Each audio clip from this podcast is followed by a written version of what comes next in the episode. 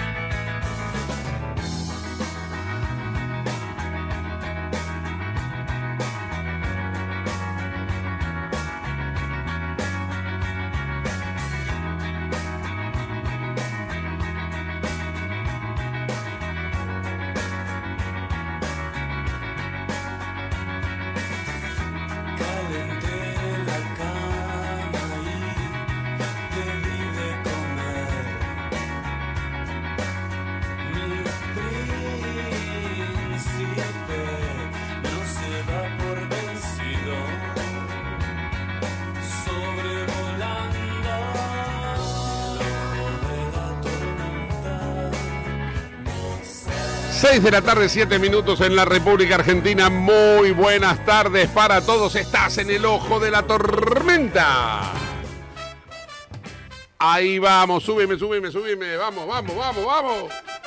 Bien, te cuento cómo está el dólar en el día de hoy. 3.91 en la versión blue, ¿eh? la versión ilegal, la versión narco, como dice el presidente del Banco Central. Sí, estos son los narcos que venden el dólar. A 3.91 está barato, porque si vos te pones a pensar en cuánto está el dólar turista, que es el que pagamos con la tarjeta de crédito cuando consumís más de 300, está 4.40 con 50, ¿eh?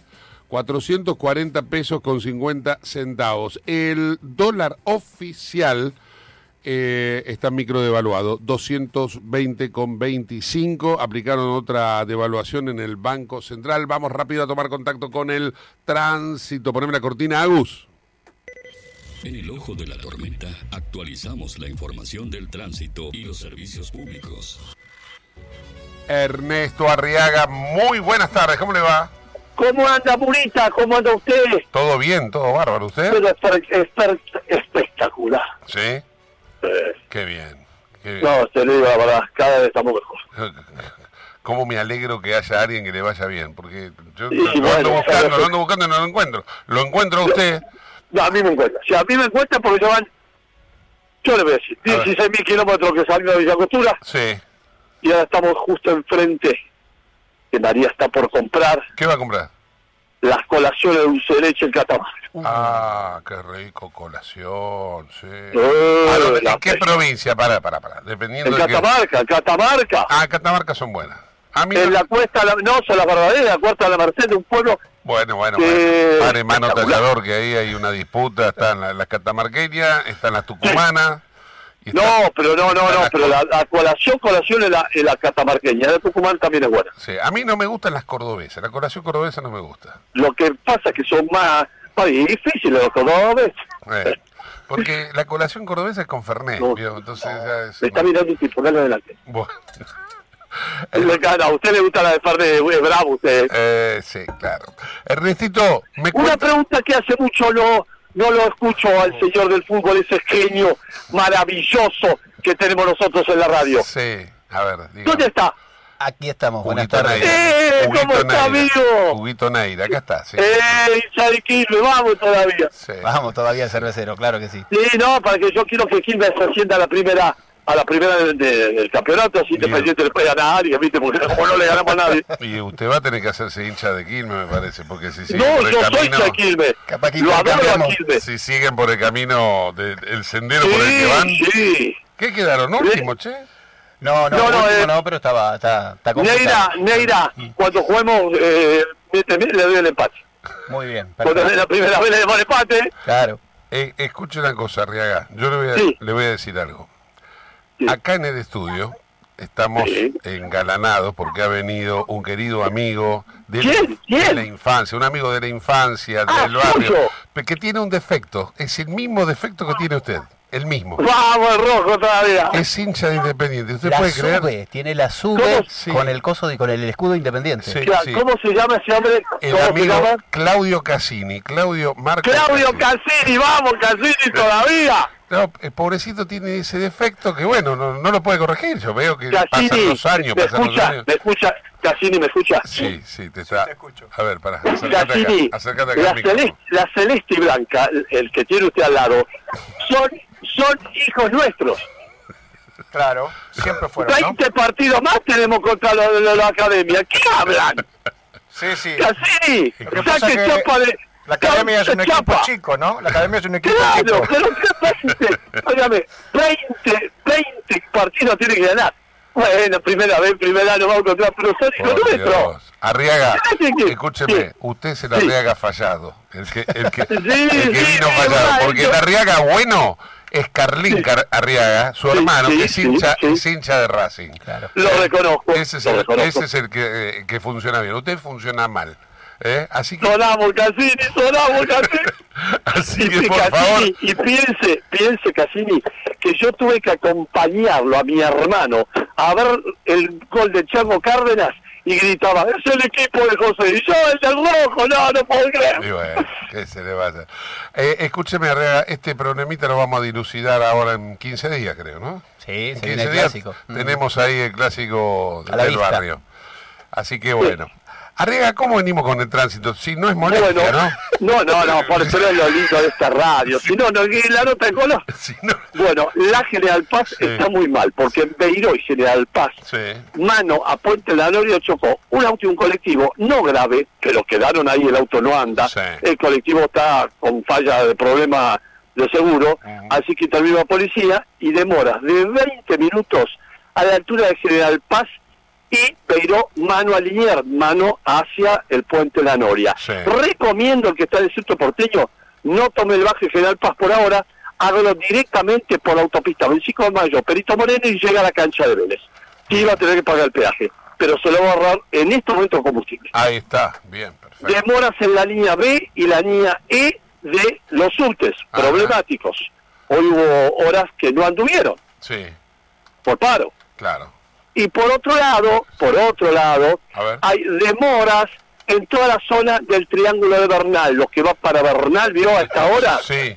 Porque salió un indio, un indio caluga, no sé cómo se llaman los No, que están ahí ir, a la cuota. no va a ir a buscar el INADI, no va a ir a No, buscar no, el no, no, no, no, un niño caluga, dije, no, no, no, no, no, no, argentino, no. Un, ina- un inadaptado Sí. y robó una cubierta de un auto. Ah, bueno, ahí se armó una patrochana, Sí. tanto parado que quiere que reconozcan dónde está el hombre que le robó la goma, porque paró a comprar un paquete de cigarrillos. Yo creo que le robaron la, la cubierta en un minuto y medio. El hombre dice... Son más rápidos que los mecánicos de Ferrari. Claro. Exacto, exacto, exacto. Anda mal, anda mal, Ferrari, está complicado. Sí, claro. Conclusión, no vaya por ahí, tome la bolsa de la plata Sí. o directamente el puente de Perdón, la avenida Mitre y la Cachaqui. Pero no vaya por el Triángulo de Bernal ni el acceso sudeste. A- Arriaga, Por- ¿le, le puedo decir algo? que Me pone nervioso. Cada vez que dice la palabra del puente Pueyrredón, usted dice Pueyrredón. ¿Por qué? No, no, eh, eso es famoso. Usted sabe que ya está en las redes sociales. Se llama el puente Perdón. No, cheta. Ese puente Perdón, querido, si vamos a hacer el puente Perdón, no lo vas a sentir, pero te lo van a poner. Por Dios, La papa. por Dios, que es increíble. ¿Entiende? Es que la, la, la nariz y cigarrillo, por ¿Entendés que está fallado? Es, vino fallado. Con un media hora yo Ah, hablaba así sí. siempre. Con un media hora. Sí. Atención, el puente de Zárate Brazo Largo, Ah. un camión en el segundo puente, que es el segundo puente Sí. que une Entre Ríos con Buenos Aires, el segundo puente del complejo Sí. ferroviario de Zárate Brazo Largo, te queda un camión mano a Entre Ríos, hay un solo carril y demora de 10 minutos. Por favor, vaya a 40 kilómetros por hora. Yo le hago una pregunta, ¿no? Que me parece Sí. que a esta altura de la vida deberíamos habernos la hecho antes. Ese puente se llama Brazo Largo, ¿correcto? Tiene dos... No, lo complejo ferrovial Zárate Brazo Largo, Por eso, complejo. por eso, brazo largo. Entonces, si es un brazo largo Sí. y tiene dos partes, ¿cómo el primer puente no se llama cúbito y el segundo no se llama radio? ¡Muy buena! ¡Muy buena! ¿Eh? Espectacular. Le dije, Claro. le dije hincha independiente que el sueldo de Rossi son famosos, son espectaculares. pero sigue siendo hijo nuestro, amigo. Bueno, bueno, bueno, bueno. ¿Y qué más, Arriaga? ¿Algo más de tránsito? por un, no, no, Este los corto- trenes, cortito, el. Mitre con demoras, Sí. el que va José Luis Suárez, acá lo tengo anotado, y el ferrocarril Roca, que va a La Plata, con demora de 15 minutos, pero está saliendo. Ah, está saliendo, está funcionando. Sí, pero con demora de 15 minutos, el problema en la línea. Ahí está. El Roca Ferroviario, de que Florencio Randazzo eh, habilitó ese, ese ramal que él prometió que iba a ser eléctrico, Sí. cada día anda mejor. ¿Se acuerda antes que no andaba nada eso? Sí. Florencio Randazzo dijo, ese tren yo iba a ser eléctrico. Lo cumplió, lo hizo y el tren anda muy bien. Le mando un fuerte abrazo. María, ¿cómo está? Eh, Pero María, ¿cómo va a estar? Le mando, Triste. le mando, La podría comer pepino. le mando un beso. Chao. Chao. Ahí estamos. Ernesto Arriaga con el informe de tránsito y muchas cosas más, ¿eh? Increíble. Muchas cosas más y el informe de tránsito. Sí, claro que sí. Las 6 de la tarde, 16 minutos. Vamos con un auspicio, Agus. Pegadito, me voy con Huguito con los títulos deportivos. Dale. Auspicia este programa Autopiezas Pana. Más de 30.000 productos en stock y más de 30 años brindando seguridad para tu vehículo. No te olvides de visitarlos en la web pana.com.ar o llamarlos al 42504220. Autopiezas Pana, tu socio estratégico. Dirección Avenida La Plata 1933, Quilmes Oeste. Bueno, los títulos deportivos, Hugo. Muy bien, ya Jorge Almirón ha sido presentado este, oficialmente como técnico de Boca. Se hizo una conferencia de prensa que acaba de terminar hace algunos minutos ahí Sí. en, en Bransen, en la sede, en la misma bombonera. En la mañana armó el, el entrenamiento. Vamos a hablar un poquitito de todo lo que tiene que ver con esto, ya que eh, lo tenemos a Claudio acá, fanático de Independiente. Vamos a hablar un poquito del tema del técnico de Independiente, del nuevo técnico que va a suplantar a- al Moncho Monzón. Sí. Novedades del Mundial ¿Quién Sub-20. es? ¿Quién es el nuevo técnico? Eh, repeto, el, el uruguayo. Mirá. Eh, pero está el tema de cuándo va a asumir o no. ¿Jugaba al fútbol ese o era Sí, maestro de escuela? No, no, es igual. Lo que pasa es que trabajó mucho, trabajó mucho en Ecuador. Este, lo, lo, lo han enfrentado equipos argentinos tanto en Copa Sudamericana como en Copa Libertadores. De hecho, esta semana eh, tenemos eh, fecha entre semana, por eso hoy no tenemos fútbol de la Liga Mayor de Argentina, de la primera, pero sí tenemos eh, partidos de la Liga Nacional y también Sí. muchas novedades, muchas novedades del tenis, con muy buena participación argentina y la alegría de que Peque volvió a ganar. Ahí estamos. Peckerman. No, el Peque volvió a ganar, el Ah, Peque el- Schwarman. El Peque Schwarman. Sí. Bien. Bueno, bárbaro. Las 6 de la tarde, casi 20 minutos en todo el país. Eh, vamos a arrancar el programa ahora desde el punto de vista de lo que tiene que ver con el análisis político. Hoy vamos a tener dos notas muy interesantes. Una tiene que ver un planteo eh, de análisis político duro desde lo que está pasando y que a continuación ahora voy a introducir. Y luego también vamos a hablar de una problemática que es de viviendas en la Argentina con la famosa ley de alquileres, ¿no? que tiene en vilo a muchísima gente. Mucho más de lo que eh, uno imagina, ¿no? Gente que está pendiente de eh, dónde dormir, dónde vivir, dónde criar sus hijos, dónde construir sus sueños y bueno, y una decisión del gobierno que los deja, como se decía antes, colgados de las gancheras. Em, pero entonces vamos, vamos por el, el orden cronológico. ¿Qué tiene que ver con esto? En el día de hoy, el jefe de gobierno de la ciudad de Buenos Aires, Horacio Rodríguez Larreta, anunció una situación que ya se venía perfilando. Ya Mauricio Macri había advertido que eh, Larreta iba a modificar, a alterar lo que ellos tenían acordado o preacordado. Tengo que hacer est- este tipo de aclaración porque eh, aquel que no está en la metida política no sabe que entre ellos habían acordado que las elecciones de la ciudad de Buenos Aires iban a ir separadas de las elecciones nacionales. Pero resulta que lo vigente, la, la legislación vigente, estipula que las elecciones de la ciudad de Buenos Aires deben ir conjuntas con la ciudad, eh, perdón, con las nacionales, en lo que se denomina elecciones concurrentes, porque van juntas. Pero insisto sobre el particular. Tanto Larreta como Macri habían acordado desdoblarlas, separarlas. Pues bien, vamos entonces a escuchar a Rodríguez Larreta en el audio Larreta número uno, anunciando precisamente este tema que se está convirtiendo en un tema muy trascendental, parece una minucia, pero es muy trascendental para la vida de todos los argentinos, porque la decisión de la reta puede condicionar un montón de articulaciones. Veamos, dale, vamos. Queridos vecinos de la ciudad de Buenos Aires, hace muchos años, ya casi 16, que venimos trabajando juntos. Y juntos logramos cambios y transformaciones que parecían imposibles. Y aunque soy consciente que todavía falta mucho, me llena de orgullo mirar para atrás y ver todo lo que conseguimos. Este año los porteños vamos a tener una nueva oportunidad de elegir quién queremos que nos represente como jefe de gobierno. El voto es la mejor manera de defender nuestro futuro. Es el momento que decidimos, con total libertad, qué camino queremos tomar. A mí, como jefe de gobierno, me toca la responsabilidad de decidir cuándo y cómo se vota en la ciudad. Y hoy quiero contarles que tomé la decisión de que los porteños votemos el mismo día que se vota en las elecciones nacionales. O sea, el 13 de agosto las PASO, el 22 de octubre las generales y el 19 de noviembre el balotage si lo hubiese.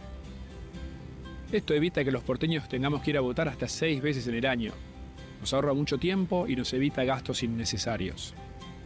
Y lo vamos a hacer con boleta única electrónica, que es un sistema más ágil, más sencillo, más transparente. Y es una bandera del PRO que inició Mauricio en la ciudad en el 2015 y que también promovimos junto a todos, juntos por el cambio, a nivel nacional. Mi compromiso es que sea una realidad en todo el país en el próximo gobierno. Y quiero que la ciudad esté a la vanguardia de este cambio. La boleta electrónica además nos permite que la discusión de las propuestas y los proyectos de cada candidato se enfoque en los vecinos y en las oportunidades de cada barrio de la ciudad. Yo confío que entre todos vamos a seguir haciendo realidad la ciudad que soñamos. Y yo, como he dicho muchas veces, voy a apoyar a un candidato de mi partido, que es el PRO. En las próximas semanas vamos a estar trabajando para definir cuál es el mejor candidato para seguir con todas las transformaciones que empezamos con Mauricio y que continuamos hasta hoy. Muchas gracias.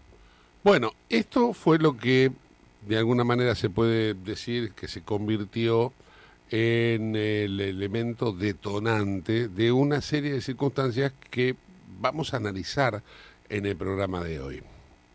¿Por qué? Porque esto fue precisamente, como decía, la colocación de un artefacto, perdón por la metáfora, pero es que eh, lo fragmenta al propio partido gobernante en la ciudad de Buenos Aires en mil pedazos. Entonces es un artefacto explosivo esta situación que genera la reta, porque Macri de inmediato sale a cuestionar y dice qué profunda desilusión. Él lo pone a través de Twitter en un posteo que anteriormente, previo a ello, lo había hecho también María Eugenia Vidal, que también se opuso a esta jugada.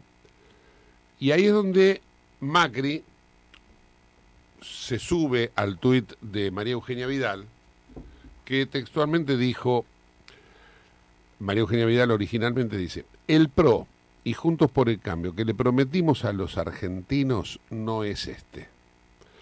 No hay ambición personal que pueda estar por encima de nuestros valores y del equipo. ¿Somos el cambio o no somos nada? Esto lo dice María Eugenia Vidal a través de Twitter. A lo cual Macri se sube y en el retweet le pone, coincido con María Eugenia. Qué profunda desilusión. Esto es el inicio de esa detonación que yo les decía. ¿Por qué? Porque fíjense ustedes que al ratito nomás de esto, también a través de la red social de Twitter, Patricia Bullrich, que es la contrincante, la adversaria política de la reta en esa carrera hacia eh, la presidencial, también se hace eco y además le recuerda a la reta algo que el propio Larreta había dicho no hace mucho tiempo. Lo había dicho en la elección pasada refiriéndose a un cambio de reglas que proponía el gobierno, el gobierno del Frente de Todos. Entonces Larreta en ese momento decía esto, escuchemos. Está mal lo que están haciendo. Es como querer cambiar la regla de juego de una elección que viene en unos pocos meses. Es como si quisiéramos cambiar la regla del fútbol a un mes del mundial. Está mal, es hacer trampa. Con lo cual nosotros no estamos de acuerdo. Distinto es que se quiera discutir al futuro, y eso siempre es válido, que haya alguna discusión, alguna mejora, algún cambio. Lo que no se puede es plantear un cambio electoral a conveniencia del gobierno de turno, porque claramente lo están haciendo porque les conviene, y no puedes adaptar las reglas a tu conveniencia. Eso está mal. Bueno, esto es lo que Bullrich le dice a Larreta, no podés adaptar las reglas del juego a tu conveniencia. En definitiva, le está recordando lo que el propio Larreta decía y que ahora lo ha modificado. Claro, uno puede decir, pero si la constitución de la ciudad de Buenos Aires dice que las elecciones tienen que ir las de la ciudad junto con las nacio- nacionales.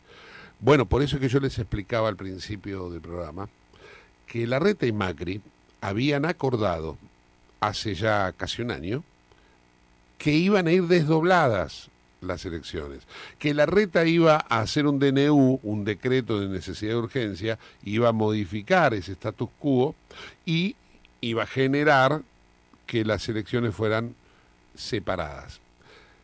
¿Por qué Larreta está obsesionado con esto? Lo vamos a analizar en, en instante nomás. ¿Por qué Macri prefiere que las elecciones sean desdobladas? También lo vamos a analizar. Pero ya les digo la respuesta general a eso. Macri quiere que su primo, Jorge Macri, compita eh, en, en una elección en donde el radicalismo no tenga tanta chance como si va en una elección general. Este es el título general. Yo sé que es muy complejo de entender, pero en un ratito lo vamos a analizar con Javier García, que es analista político.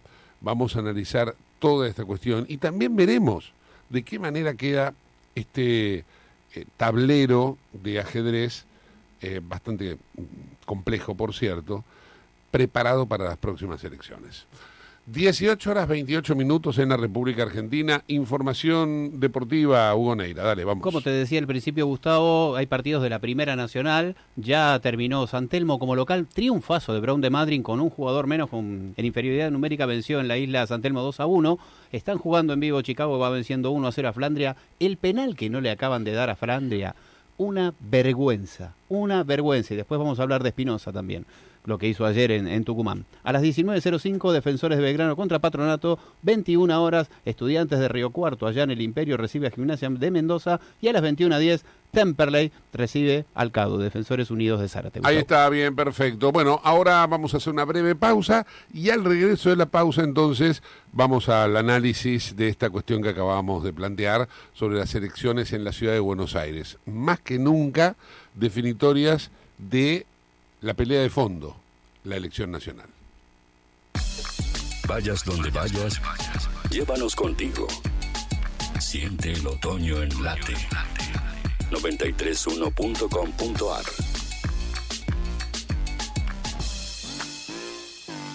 Aire fresco. Diario El Sol, el matutino del Gran Buenos Aires.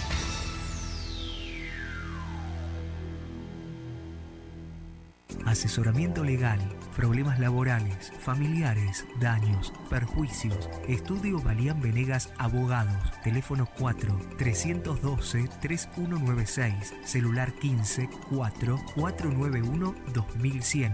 15 3 696 2100. Otoño en late. 931.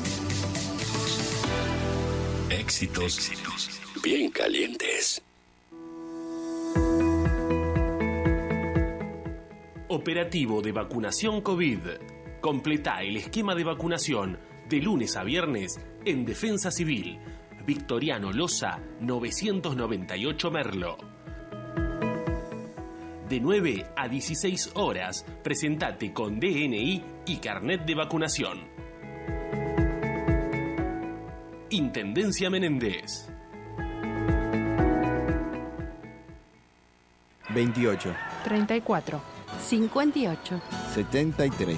No importa si tenés 18 o 70 años, vos también podés terminar la secundaria de forma virtual y desde cualquier lugar del país. Con educación hay futuro. Conoce más en buenosaires.gov.ar barra Terminal la Secundaria. Buenos Aires Ciudad. IRSA. Somos la mayor empresa argentina inversora en bienes raíces. IRSA. Líderes en real estate. Programa Cuidar Vidas, edición verano 2022-2023. Sumate a la seguridad vial. Durante la temporada encontrarás puestos camineros y complementarios que desempeñan medidas de prevención y control con el propósito de reducir riesgos y evitar siniestros viales.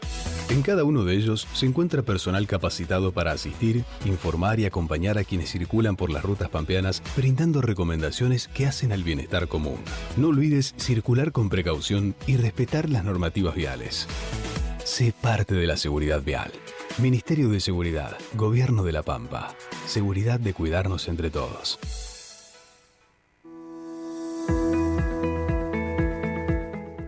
Operativo de vacunación COVID. Completa el esquema de vacunación de lunes a viernes en Defensa Civil. Victoriano Loza, 998 Merlo. De 9 a 16 horas, presentate con DNI y carnet de vacunación. Intendencia Menéndez. En Late estás escuchando El Ojo de la Tormenta con Gustavo Mura.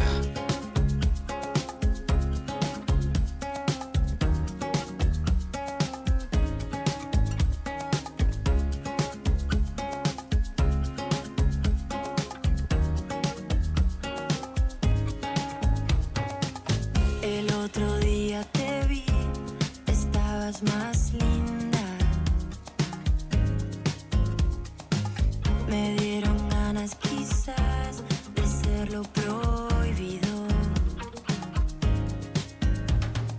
Tu forma de ser hace que yo Estamos en comunicación con Javier García, es analista político y bueno, el tema es ¿qué pasa en Juntos por el Cambio? Hola Javier, ¿cómo estás? ¿Qué tal, Gustavo? ¿Cómo estás? Un placer hablar con vos. Igualmente, gracias por atendernos. Bueno, eh, ¿se prendió fuego Juntos por el Cambio? ¿No, no va más? ¿Qué- ¿Cómo lo interpretas todo lo que está pasando? Bueno, sí, es una lectura posible esta, esta implosión que tiene que ver con, con la, con la traición de Horacio Rodríguez Larreta, porque Horacio Rodríguez Larreta tenía que traicionar a alguien. O traicionaba a los con los que está construyendo su futuro electoral y su futuro político, que es los radicales, o traicionaba a su viejo mentor y sus eh, antiguos socios de, del PRO. Bueno, optó ayer, o en realidad lo comunicó hoy, pero Mauricio Macri nos adelantó ayer, que optaba por esta idea de las eh, elecciones concurr- concurrentes o las urnas concurrentes, que es un dolor de cabeza para los porteños, pero bueno, amparados en diferentes artilugios legales, todos creen que tienen razón, pero ya se dijeron de todo. Pareciera ser que eh, el camino desandado va a ser muy difícil de retrotraerlo y parece que la diferencia entre ambos grupos, este famoso halcones y palomas, ya quedó más clara que nunca. ¿Esto ya es eh, palabra cerrada? ¿Ya, ya está anu- anunciado? eh, ¿Ya está ejecutado? O sea, vos decís, ¿puede haber marcha atrás o no? No, con el anuncio no, se especulaba que después de las palabras de Mauricio Macri de ayer, las fuertes palabras, en realidad los tweets de Mauricio Macri advirtiendo esta situación, podía ser que Horacio Rodríguez Larreta reviera esta, esta idea de las urnas concurrentes. Lo cierto es que hoy lo anunció, va a ir para adelante y Horacio Rodríguez Larreta ya no puede retractarse ni ir contra la decisión que toma de que los porteños votemos el mismo día en dos urnas diferenciadas para jefe de gobierno y para presidente. Con lo cual, no solo Horacio Rodríguez manifiesta su alianza con el Partido Radical y la coalición cívica, porque también lo apoyó Elisa Carrió, sino su manifiesta enemistad, no solo con Mauricio Macri, sino también el dato interesante de esta situación o esta disputa, es que el PRO completo se alineó con Mauricio Macri en contra de Horacio Rodríguez Larreta. Eh, me dijiste Carrillo, Carrillo no te, no te entendí. ¿Con quién quedó? ¿De qué lado quedó? Carrió sacó un comunicado a través de la coalición cívica apoyando la decisión de Horacio Rodríguez Larreta de Claro. que la elección de la ciudad esté diferenciada. Viste que se hablaba, siempre se especuló de las palomas y los halcones. Sí.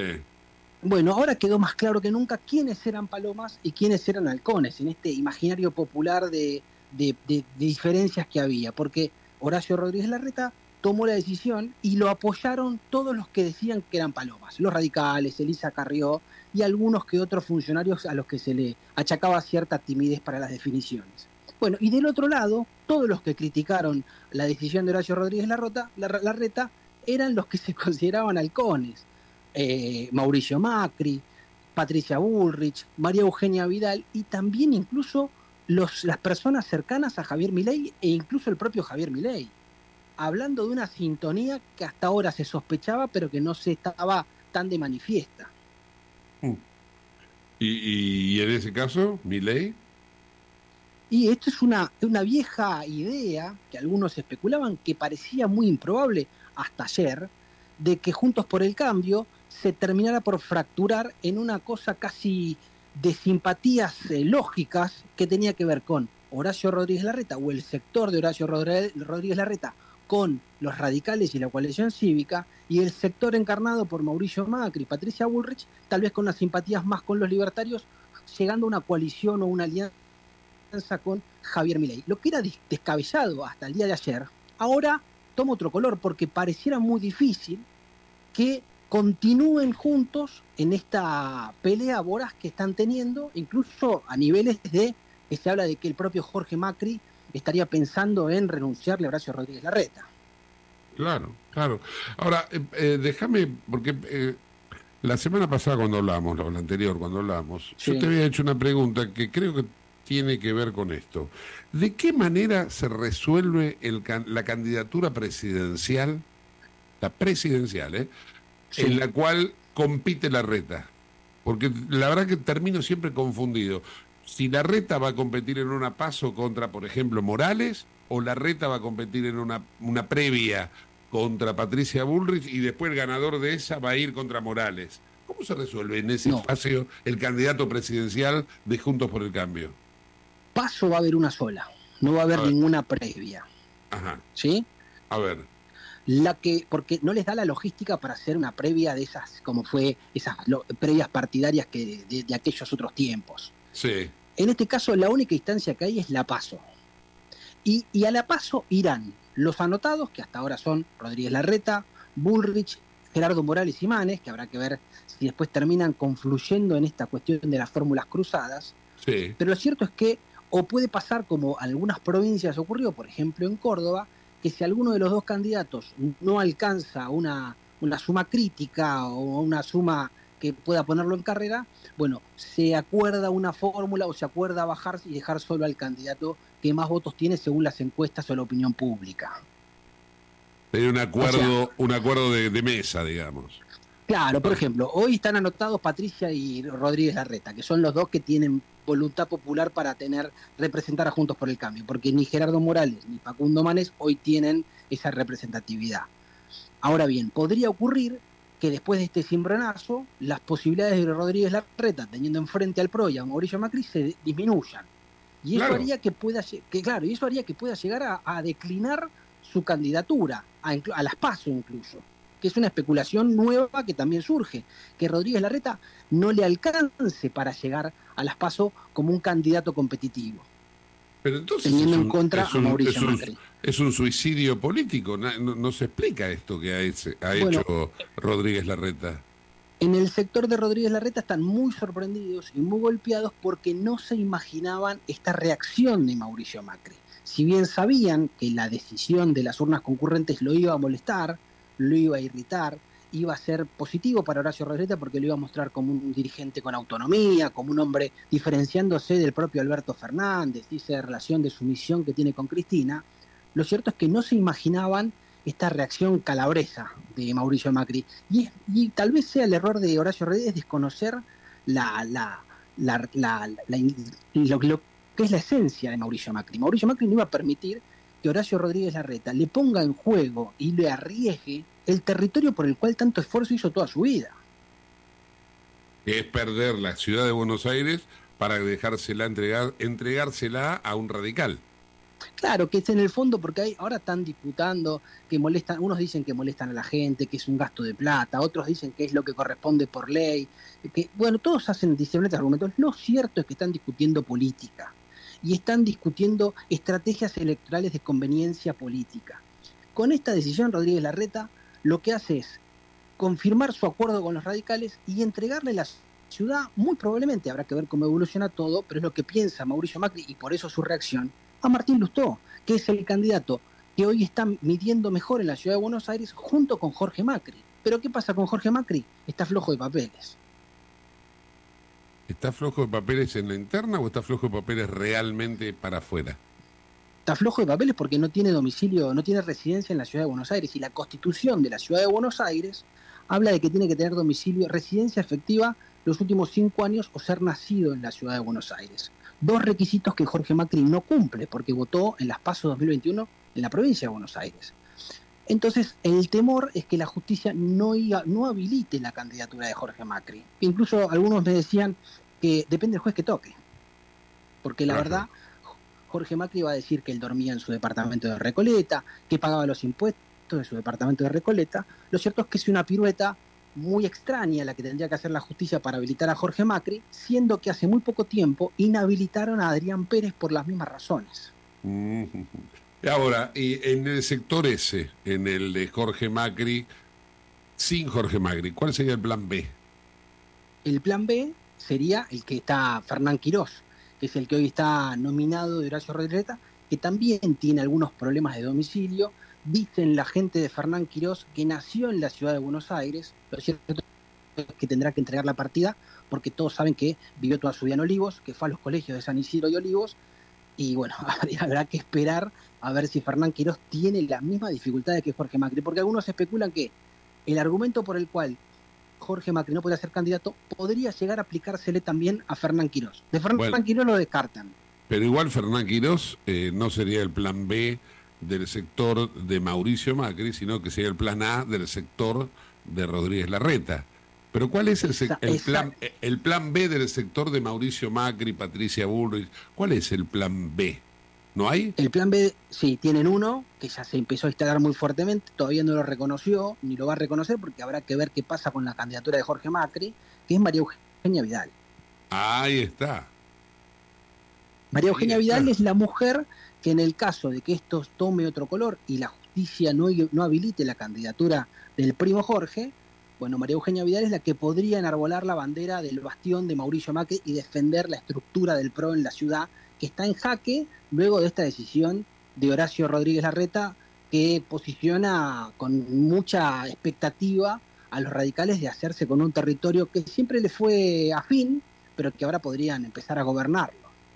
Claro, claro. Ahora, María Eugenia Vidal debe, me imagino, eh, podría competir por haber nacido en Capital Federal, ¿no?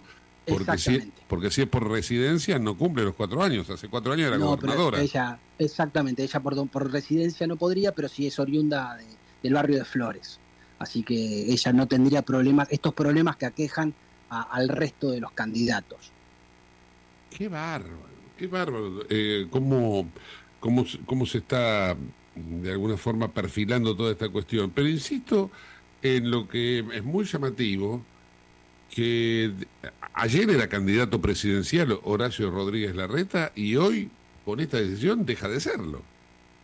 Y hay que ver la evolución, porque esto, el gesto de autonomía de Horacio Rodríguez Arre- Larreta, en el que quiere mostrar que es un gesto legalista, incluso que está cumpliendo con la ley, que no es contra nadie. Eh, bueno, habrá que ver cómo cae y cómo lo, lo analiza la opinión pública. Si lo analiza como un acto de traición hacia Juntos por el Cambio, si es lo que lo acusó Mauricio Macri en los tweets de hoy y María Eugenia Vidal, es que no representa los valores de Juntos por el Cambio ni los valores históricos del PRO. Eso es clarísimo decirle, Horacio, no estás más en el PRO, no nos Por eso. representas más. Por eso digo, lo prendió fuego. O sea, Exacto. Es como, en algún sentido, se terminó Horacio Rodríguez Larreta en el PRO, pero no te olvides que él cruzó el Rubicón y se abrazó a los radicales, que si bien parecieran tener menos votos, tienen estructura. Sí, pero no les da. Lo que vos contaste al, al principio de esta charla de ese sector de los halcones del PRO con Milei suman más que todos los radicales juntos en el mundo, no, no en la Argentina. No, no, En el- hoy en día es así como vos haces análisis, pero algunos analistas dicen Argentina termina votando moderados. Hasta ahora, en lo que es la historia reciente de la Argentina, siempre se inclinó el voto mayoritario hacia candidatos del espectro que podríamos denominar moderados. Ese es el lugar donde quiere abrevar Rodríguez Larreta, por eso su construcción política de los últimos años fue acercarse al radicalismo. Recordá que él visitó a Gerardo Morales, fue a los actos del radicalismo, invitó a los radicales muchas veces a sus actos, hizo este acuerdo con Martín Lustó para dejarlo competir en la ciudad de Buenos Aires, no solo dejarlo competir, sino que bueno, le dio, le pagó mucho mejor de lo que, de lo que los radicales pedían con esta medida. Lo cierto es que él hizo la construcción política desde ese lado y esto que, que tom- esta decisión que tomó se inscribe en ese proyecto. Después le podrá salir mal o le podrá salir bien, pero es el proyecto lógico de Horacio Rodríguez Larreta de tratar de crear esta, esta, esta alianza. ¿Te acuerdas que él- él declaró siempre que eh, hay que tener el 70% de acuerdos para poder gobernar la Argentina? Bueno, él cree que llevándose o involucrándose con los radicales de esta forma, le iba a ir bien. Tal vez no contaba con que Mauricio Macri iba a saltarle a la yugular y lo iba a destrozar públicamente. Vuelvo a preguntarte, ¿se terminó juntos por el cambio? Mira, esto hay que ver en cómo, cómo evoluciona. En principio esto es un hecho determinante para la, cualquier coalición, pero bueno, teniendo en cuenta lo que sucede enfrente, en el oficialismo, que sobreviven a, la- a peores cosas que estos, bueno, habrá que ver si se juntan en una mesa esta semana, la semana que viene, si hablan por teléfono, si intercambian emisarios y bajan la temperatura del enfrentamiento, o si esto se transforma en una escalada en la cual el primo Jorge renuncia a ser ministro de gobierno para no transformarse en Guado de Pedro porque está en contra de lo que resuelve su propio jefe político, que en este caso es Rodríguez Larreta, si eso desencadena otro tipo de evolución del conflicto, o si por lo pronto, o si por otro lado empiezan a poner paños fríos, empiezan a quietar las aguas y tratan de llegar a la elección general todos juntos. Eso lo veremos en, en en las próximas, te diría, 48 o 72 horas. En cuanto, eh, si esto se mantiene como al día de hoy, en cuanto pongan un spot los muchachos del PRO, ¿no? Los, los halcones del PRO, un spot con Rodríguez Larreta asociado a Massa, se terminó la candidatura. Ah, se terminó la bueno, candidatura de Larreta y se terminó junto por el cambio también. Ahí se terminó. Aparte- el Cambio. El gran problema que tienen ahora es que supongamos que van Patricia Bullrich y Horacio Rodríguez Larreta a una interna, con este nivel de diferencias ideológicas, pragmáticas y programáticas. Si llegan a una interna y suponete que Horacio Rodríguez Larreta la vence a Patricia Bullrich, hoy un escenario inviable, pero suponete que puede pasar por cómo evolucionan las cuestiones. Esa gente que vota a Patricia Bullrich, ese 20, 25, 30% que votó en la interna a Patricia Bullrich, ¿vos lo crees votando a Horacio Rodríguez Larreta en la general? Olvídate, ¿no? se van a otro candidato. Por eso te digo. Entonces, que- en, el, en el fondo, el electorado de Juntos por el Cambio ya se partió. Por eso. A mí me parece que se terminó junto por el cambio. Hoy se terminó junto por el cambio. Bueno, en algún sentido, algunos especulan eso, que hay que ver si en el electorado ya se partió. Habrá que ver si se parten los dirigentes. Pero el electorado de Juntos por el Cambio ya se partió porque el que vota a Bullrich no votaría nunca a la reta y el que vota a la reta no votaría nunca a Bullrich. Me, me quedo con este cierre, Javier. Muy buena lectura. Muchísimas gracias. Te mando un fuerte abrazo. Gracias a vos. Un abrazo grande para vos. Chau, Javi. Chau. Javier García en el ojo de la tormenta. Y de la información política vamos a la deportiva. Huguito Neira, ¿qué tenés ahora para decirnos? Novedades del Mundial Sub-20. Gustavo, para mitad de semana se espera una delegación del máximo organismo del fútbol, de la FIFA, para inspeccionar los estadios que pueden ser las sedes de este Mundial Sub-20 que no se ha modificado la fecha, comenzaría el 20 de mayo. Los estadios que van a eh, inspeccionar es el Bicentenario de San Juan, el Malvinas Argentinas de Mendoza, el Madre de Ciudades en Santiago del Estero, el Kempes en Córdoba, la Pedrera de San Luis, el Estadio Padre Marte Arena de Salta y el Estadio Centenario de Resistencia en Chaco. Y el de La Plata, el único de La Plata, que sería el que albergaría el partido inaugural y también la final. Bien, perfecto. Bueno, eh, ahora vamos a ocuparnos, como decíamos más temprano, de el- una problemática de vivienda irresuelta y que ahora se ha agravado ¿eh? y lo vamos a, a analizar en la próxima nota, se ha agravado como consecuencia de la política, porque parece, parece una locura, pero se han puesto de acuerdo para desacomodar a la gente el presidente de la nación y el ministro de Economía, que quiere ser, en su, en su inspiración, ¿no? Él quiere ser el próximo presidente de la nación. Tanto Alberto Fernández como Sergio Massa se pusieron de acuerdo para suspender la ley de alquileres. De esto vamos a hablar después del siguiente auspicio. Dale. Auspicia este programa CRIBE. CRIBE es un centro de rehabilitación integral que está ubicado en Villa Ballester, provincia de Buenos Aires. Certificados con normas de calidad ISOIRAM. El centro CRIBE ofrece, entre otras terapias, tratamiento de rehabilitación por ozono. La página web es www.cribe.com.ar, sino en facebook.com barra cribecom. CRIBE queda en Independencia 5182 Villa Ballester. Los teléfonos 4768-6774 o 4767-6296. CRIBE, Centro de Rehabilitación Integral Belepoc. Estamos en comunicación con Armando Pepe, un sinónimo, un nombre de inmobiliarias y del mercado, lógicamente, inmobiliario. Armando, gracias por atendernos. Buenas tardes. No, por nada. Gracias a ustedes por llamar. ¿eh? Armando, ¿qué es lo que está pasando en tema alquileres que el gobierno, no sé si ya decidió, si ya lo ejecutó, pero suspende la ley de alquileres? ¿Qué- qué- ¿Por qué no nos explicas un poco eso? Por parte del gobierno una gran incongruencia. El martes de la semana pasada almorzaron Fernández y Massa y después de hablar de otros temas, al final dijeron vamos a derogar la ley de alquileres por un DNU. Después nunca más dijeron más nada. Inmediatamente salimos en los medios a decir, señores, ustedes son abogados, por un DNU no se puede derogar una ley que fue sancionada en el Congreso por ambas cámaras. Claro. Inme- Inmediatamente salió otro trascendido de economía diciendo que lo que iban a hacer era suspenderla por 180 días. Entonces, nuevamente salimos a decirles, pero si suspenden la ley, ¿qué hacemos? Por 180 días cerramos el país. Han paralizado los alquileres del país desde el martes pasado. Salieron a decir nuevamente que entraría nuevamente en vigencia el Código Civil y Comercial, el cual determina locaciones de 24 meses y ajustes de común acuerdo entre las partes. Estamos esperando el comunicado, la resolución del gobierno. Hasta ahora no tenemos nada más que incertidumbre y angustia a la gente, Gustavo, porque hay miles de contratos en todo el país que se tendrían que haber firmado desde el pasado hasta ahora inclusive, no se han firmado porque los propietarios dicen, no, yo voy a esperar, porque si modifica la ley y puedo hacer un contrato por dos años y podemos pactar el ajuste de común acuerdo, voy a esperar eso. Pero los inquilinos desesperados, porque hay gente que se tiene que mudar, que no tiene... Realmente es un caos el que han generado total, ¿no? Ahora, eh, más allá de, eh, bien vos lo explicaste, de las cuestiones constitucionales, por llamarlo de algún modo, más allá de eso, ¿cuál es el, el motivo de fondo para llevar a cabo esta temeraria acción, Armando?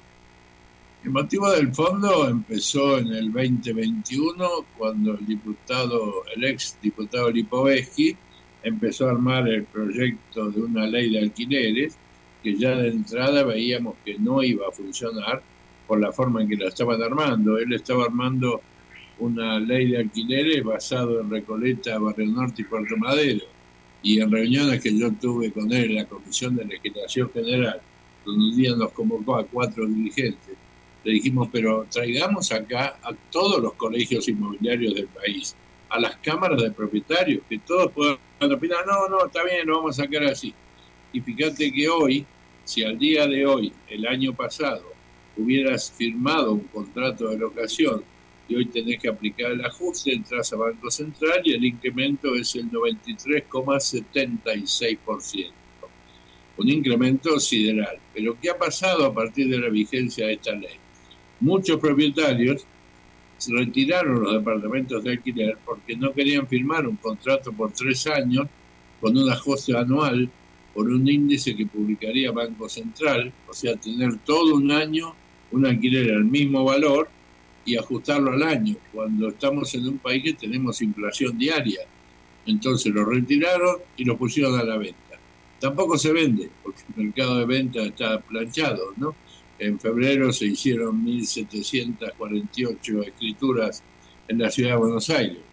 Entonces, ahora que han hecho en los últimos cinco o seis meses los propietarios viendo la gran influencia del turismo extranjero, amoblaron los departamentos y los alquilan temporales. Y uno de los grandes tomadores de esos departamentos fueron los 13.000 rusos que vinieron a Argentina, que sus señoras tengan familia aquí y que los chicos tengan el DNI, el pasaporte argentino, pero no vivieron debajo de la autopista. Alquilaron departamentos por 90 días y el 80, nosotros hemos estado investigando el tema, el 80% de los rusos alquilaron departamentos, el 20% todavía están alojados en hoteles de 4 y 5 estrellas en la ciudad. ¿Cuántos rusos me dijiste que, que son los que alquilaron? 13.000 llegaron a Buenos Aires. Ah, la flauta, qué, qué número, ¿no? Es decir, un número importante y gente de gran poder adquisitivo, ¿no? Porque vos te harás la misma pregunta que yo me hacía, ¿y cómo entra con la guita si no puede entrar más de 10 mil dólares por el 6? Entraban con muy poquito dinero, pero de bolsillo, su tarjeta Black de cualquier banco europeo donde tienen depositado el dinero. Recordemos que en el mundo las dos poblaciones que tienen mayor cantidad de dólar billete físico eh, es Argentina y Rusia, más que cualquier gringo de Estados Unidos, ¿no? Qué dato que, que, que estás aportando, Sí. no, no, no, no lo, la verdad que no, sabía. Lamentablemente no les podemos vender. No les podemos vender propiedades porque nosotros tenemos que toda una cantidad de requisitos de AFIP y de la, y de la UIF, donde el, el comprador me tiene que demostrar de dónde sacó el dinero para comprar y ellos no lo pueden demostrar, así que no les podemos vender propiedades. Pero alquilar sí, pero para alquilar no tienen problema. Para alquilar no tiene problema. Mira, vos sabés que eh, me salgo un poquito de tema, ¿no? Pero creo que también va a ser interesante para la audiencia. En Estados Unidos, en, perdón, en, Europa y en Estados Unidos, se está considerando ese alquiler temporario como una especie de plaga, como que ya está causando problemas. Si bien es virtuoso, termina siendo para algunos círculos, por ejemplo, para los propietarios de los, eh, o sea, los vecinos de los departamentos vacíos, es una especie como de plaga. ¿Vos ya lo, lo estás registrando así también acá en Argentina? En España ha habido mucho problema porque la plataforma es Airbnb. Exacto. Eh, como se maneja todo online, un sueco alquilaba un piso en Madrid, pagaba online y después lo subalquilaba por día, por hora, por mediodía, por tres días, y entonces eso convocaba grandes caos en los edificios. Acá en la ciudad de Buenos Aires esta plataforma está muy activa, muy activa, porque tiene un convenio con grado de confidencialidad firmado con la reta para difundir Buenos Aires y traer turistas. Grado de confidencialidad porque no hemos logrado hasta ahora ver ese contrato que ha firmado el gobierno de la ciudad con Airbnb, que alquilan directamente, que no pagan impuestos y que eluden a los corredores inmobiliarios, que es nuestro laburo, ¿no? Alquilar propiedades y cobrar honorarios, sobre todo cuando son alquileres temporarios. Así que veremos si en algún momento sabemos qué es lo que firmó el gobierno de la ciudad. Yo el otro día decía en broma con un colega tuyo, esto parece como el contrato que hizo Cristina con los chinos en el sur, ¿no? Nadie sabe qué firmó. De esto más o menos lo mismo. No, si querés lo, lo ponemos también en términos de la ciudad. ¿Cómo puede ser que con Uber haya tenido un comportamiento y con Airbnb uno diferente, no? Bueno, Uber ya está bastante funcionando.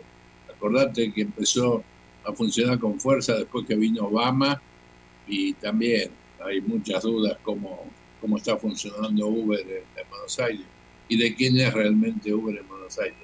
Sí, pero ah, me parece que algo está dejando al fisco. Eh, para cerrar lo que era cuestión de la ley de alquileres, entonces, esa ley de alquileres ahora suspendida, que puso en pausa, como vos contaste, a un montón de No, gente. no, pará, todavía no está suspendida. ¿eh? Todavía el, el gobierno dijo la vamos a suspender, pero no hizo nada. Bueno, pero- Hoy los contratos están vigentes. Pero dejó en pausa a la gente porque el propietario no alquila y el inquilino no renueva, ¿no? Los tiene, a to- los tiene a todos en pausa. A todos, miles, miles de familias angustiadas. Es una infamia. Ese es el tema. ¿De qué manera eh, transita esa gente todo este tiempo? Y con desesperación, con angustia, algunos viviendo en casa de familiares, supongo, no, no, no, no sé cuál es la situación. Yo no hago alquiler de vivienda en mi empresa, pero lo sé por los colegas, ¿no? Mucha angustia, mucha desesperación eh, por parte de los inquilinos y por parte de los propietarios también, Gustavo, porque el Colegio de Corredores de la Ciudad de Buenos Aires hizo un estudio con su observatorio inmobiliario y el 81% de los propietarios que alquilan departamentos en la Ciudad de Buenos Aires son mayores de 65 años. O sea que es un complemento de su pensión o de su jubilación o de su sueldo si alguno de ellos sigue trabajando. También es un tema alimentario eh, muy, muy serio. Por eso el tema de esta ley que la, la, la impulsó, la votaron todo por unanimidad, pero la impulsó el inútil de Lipovetsky en el buen sentido de la palabra. ¿no? Inútil es alguien que no ha sido útil ni para la nación, ni para la Cámara de Diputados, ni para su propio espacio político. Por eso se fue a provincia y es diputado de provincia ahora. Eh, eh, Armando, ¿y cuánta, cuántas de estas unidades están en este momento vacías por decisión del propietario? Que dice, no, no, yo prefiero no alquilar porque en estas condiciones... ¿Tenés un- más o menos un censo hecho? Sí, sí, sí, sí, hay un informe de los mayores portales de oferta de vivienda en la ciudad. En este momento son 105 mil los departamentos que hay en venta en la ciudad de Buenos Aires. ¿Y sabés cuánta oferta hay de alquileres hoy de uno, dos y tres ambientes? No. Solamente 1.580 unidades en la ciudad de Buenos Aires. Dato de hace una hora. ¿eh? 1.580. Nada. Qué bárbaro. Para la ciudad como Buenos Aires nada, porque también otros que están absorbiendo esos departamentos temporarios, la gente del interior, que tienen que venir los chicos a seguir cursando sus carreras en la facultad presenciales ahora, después de la pandemia, y no consiguen vivienda.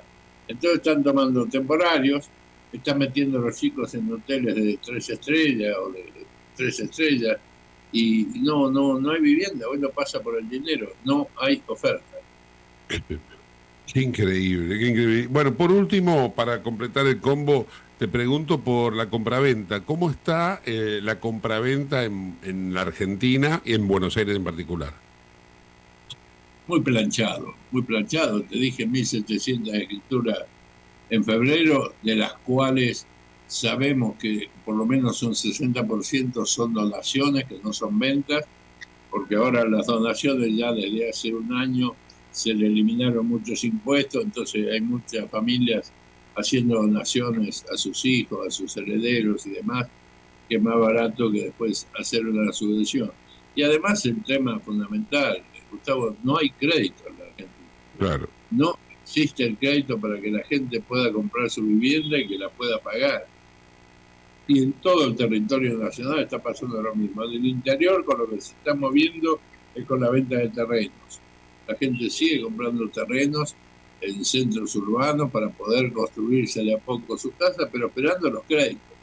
Porque si hoy eh, le regalamos un terreno a una parejita joven, se lo regalamos, que se haga la casa, no se la pueden construir con, lo- el- con los costos de la construcción y con los bajos que están los sueldos. Te lo devuelven. Te lo devuelven Sí. porque tienen que pagar expensas o tienen que pagar no, eh, sí. los impuestos. Sí, sí, no, no, no pueden construir. La situación es realmente muy compleja.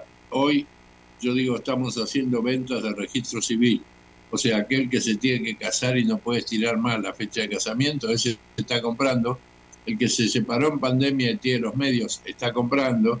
El matrimonio que va a tener un bebé más en el seno familiar, está vendiendo está comprando. Los demás están sentados arriba del colchón bank a ver cómo va a evolucionar el tema económico o involucionar, como está haciendo ahora en, en nuestro país. ¿no? Tenemos elecciones este año y la situación es muy compleja, muy compleja por parte del oficialismo y por parte de la oposición. ¿no? Están cada uno de los legisladores están únicamente pensando dónde van a estar ubicadas las elecciones y no les importa lo que sufre y lo que piensa la gente.